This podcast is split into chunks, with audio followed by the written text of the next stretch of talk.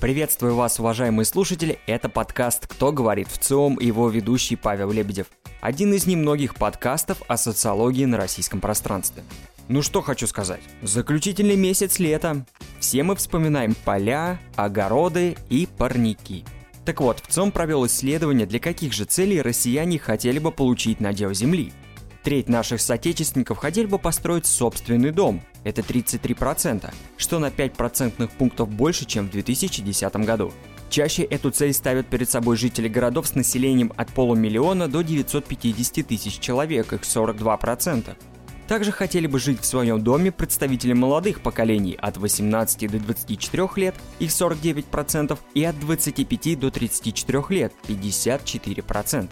А вот получать со своей земли продукты хотели бы 27% наших соотечественников. Это плюс 7 процентных пунктов с 2010 года. Другой вопрос, что построить дачу хотели бы 14% россиян, что уже в два раза больше, чем 10 лет назад. Молодежь и представители среднего возраста чаще заинтересованы в наличии собственного дачного домика. По 21% среди респондентов от 18 до 24 лет и от 35 до 44 лет. Также чаще хотели бы иметь возможность выбраться на свою дачу жители столиц и городов-миллионников по 22%. Однако вести же крестьянское хозяйство, то есть стать фермером, хотел бы каждый десятый, чаще те, кто проживает именно в сельской местности, их 21%, а также представители поколения от 25 до 34 лет, тоже 21%. Часть наших соотечественников хотели бы использовать землю в качестве источника дополнительного дохода от продажи выращенных продуктов, заявили 12%. Или они просто любят работать на земле, заявили 11%. Думаю, вам знакома ситуация, когда уезжаешь на дачу или за город, а связь брахли, что дозвониться трудно. А уж про интернет вообще можно забыть. Однако время показывает, что жизнь без новомодной техники и компьютеров – это уходящая натура. У большинства россиян 78% есть ноутбук или персональный компьютер, причем 34% сообщают о наличии нескольких устройств. Дома же компьютером каждый день пользуются 37% россиян, что на 15% пунктов больше, чем 10 лет назад. А на работе 36%, плюс 20% пунктов за 10 лет.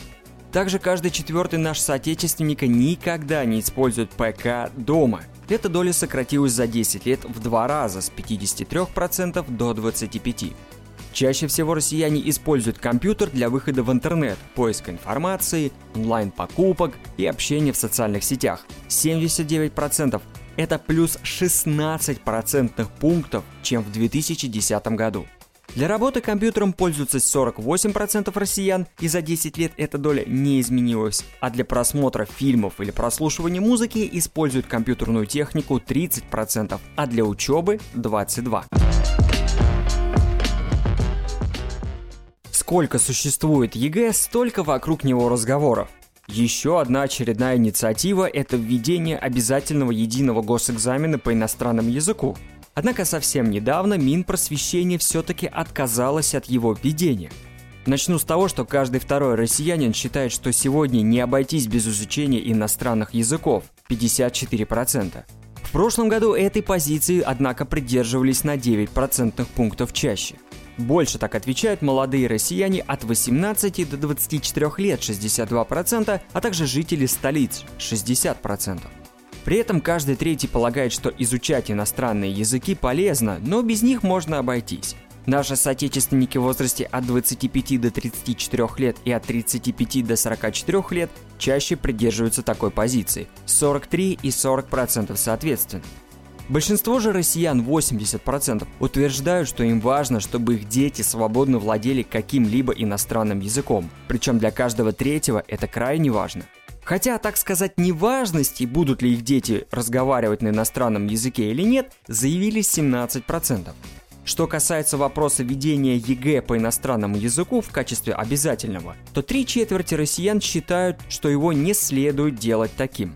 Причина этого в следующем. Выбор экзаменов – это личное дело каждого, 31%. Во-вторых, иностранный язык нужен не всем, сказали 27%. Также для наших соотечественников играет роль и отсутствие должных способностей у детей, то есть не всем дается изучение иностранных языков. 14% так заявили. Но и россияне полагают, что у наших преподавателей иногда отсутствует должная квалификация, да и вообще в целом низкий уровень преподавания иностранных языков, заявили 14%. Практически каждый пятый, это 16% за то, чтобы сделать ЕГЭ по иностранному языку обязательным. Их аргумент прежде всего в том, что детям нужно знать иностранный язык – 44%. Во-вторых, это дает больше возможностей для учебы и работы, сказали 20%, а также язык нужен для путешествий и общения за границей, 19%. Одно из главных исследований в ЦОМ прошедшей недели – это о различных формах домогательства на работе, о личном опыте и об отношении россиян к данной проблеме. Начну с того, что большинство россиян не сталкивались ни с какими формами домогательства или угнетением на рабочем месте. Так о том, что им доводилось сталкиваться с неприличными ремарками или комментариями в свой адрес по поводу внешнего вида, сообщают только 12% россиян. В их числе 4% говорят, что в такую ситуацию попадают постоянно или попадали много раз. Чаще сообщают о таком поведении в свой адрес представители младшего поколения от 18 до 24 лет – 17% той или иной степени оскорбительными подобные ремарки в свой адрес посчитали бы 55% россиян, 46% мужчин и 63% женщин. Нескрываемое разглядывание своей фигуры никогда не замечали 84% наших соотечественников. Это 88% мужчин и 81% женщин. С той или иной частотой в такой ситуации оказывались 11% россиян. Треть же наших сограждан посчитали бы это оскорбительным. Мужчины реже, 19%, чем женщины, их 45%. Также чаще восприняли бы это негативно как раз опять-таки молодежь от 18 до 24 лет, 45%. Никогда не сталкивались с вопросами и комментариями на тему своей интимной жизни 82% россиян.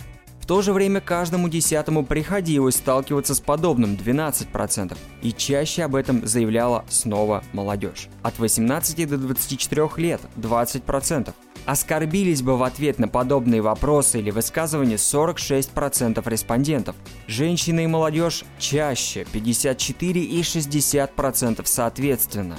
Что касается более серьезных домогательств, абсолютное большинство, 87%, никогда в жизни не были в ситуациях принуждения или нежелательного физического контакта на работе. Однако каждый десятый сталкивался с предложением или требованием сексуального характера на работе. По поводу того, считать или не считать оскорбительным предложение сексуальных отношений и требования сексуального характера в рабочей среде, мнения разделились. Одна половина респондентов, 45%, не видит в этом оскорбления, а другая считает их именно оскорбительными.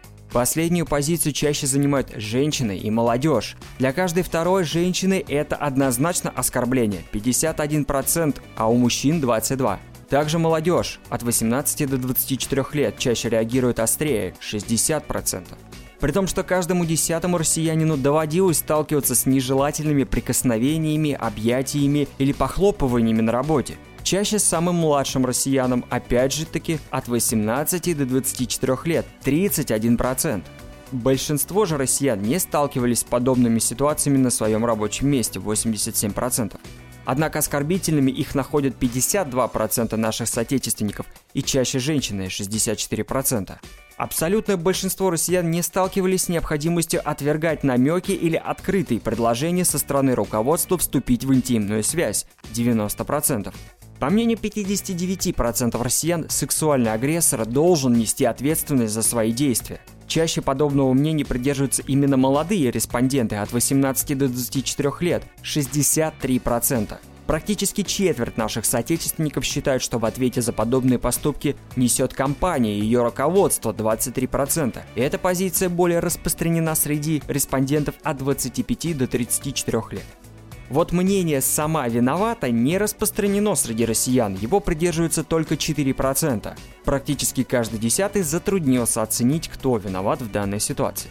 По словам советника генерального директора ВЦИОМ Елены Михайловой, тема харасмента в последние годы все чаще обсуждается в СМИ в контексте действий, совершаемых публичными персонами. Однако повседневной жизни объектом домогательства может оказаться каждый. При этом восприятие тех или иных знаков внимания и моделей поведения как оскорбительных зависит от ряда факторов – национального характера, менталитета и культурных традиций. Для каждой же культуры характерны свои нормы коммуникации, допустимые границы нарушения личного пространства. В условиях размытости социальных норм и с интенсивности проблемы, которую не каждый готов обсуждать с близкими или друзьями, молодым людям бывает сложно выработать правильную стратегию поведения в подобных ситуациях. В то же время представители молодежной целевой аудитории более критично относятся к нежелательным телесным контактам, к расспросам об их личной жизни, к стратегиям достижения целей посредством оказания сексуальных услуг, что указывает на вектор формирования этики гендерных отношений в трудовой среде. Благодарю за прослушивание. Напоминаю, что все выпуски подкаста можете послушать на Яндекс Музыке, Apple и Google Подкаст. Ищите нас там, Подписывайтесь, комментируйте, ставьте оценки и ждите следующих выпусков. Это был подкаст «Кто говорит в ЦОМ» и его ведущий Павел Лебедев. Услышимся через неделю. Пока.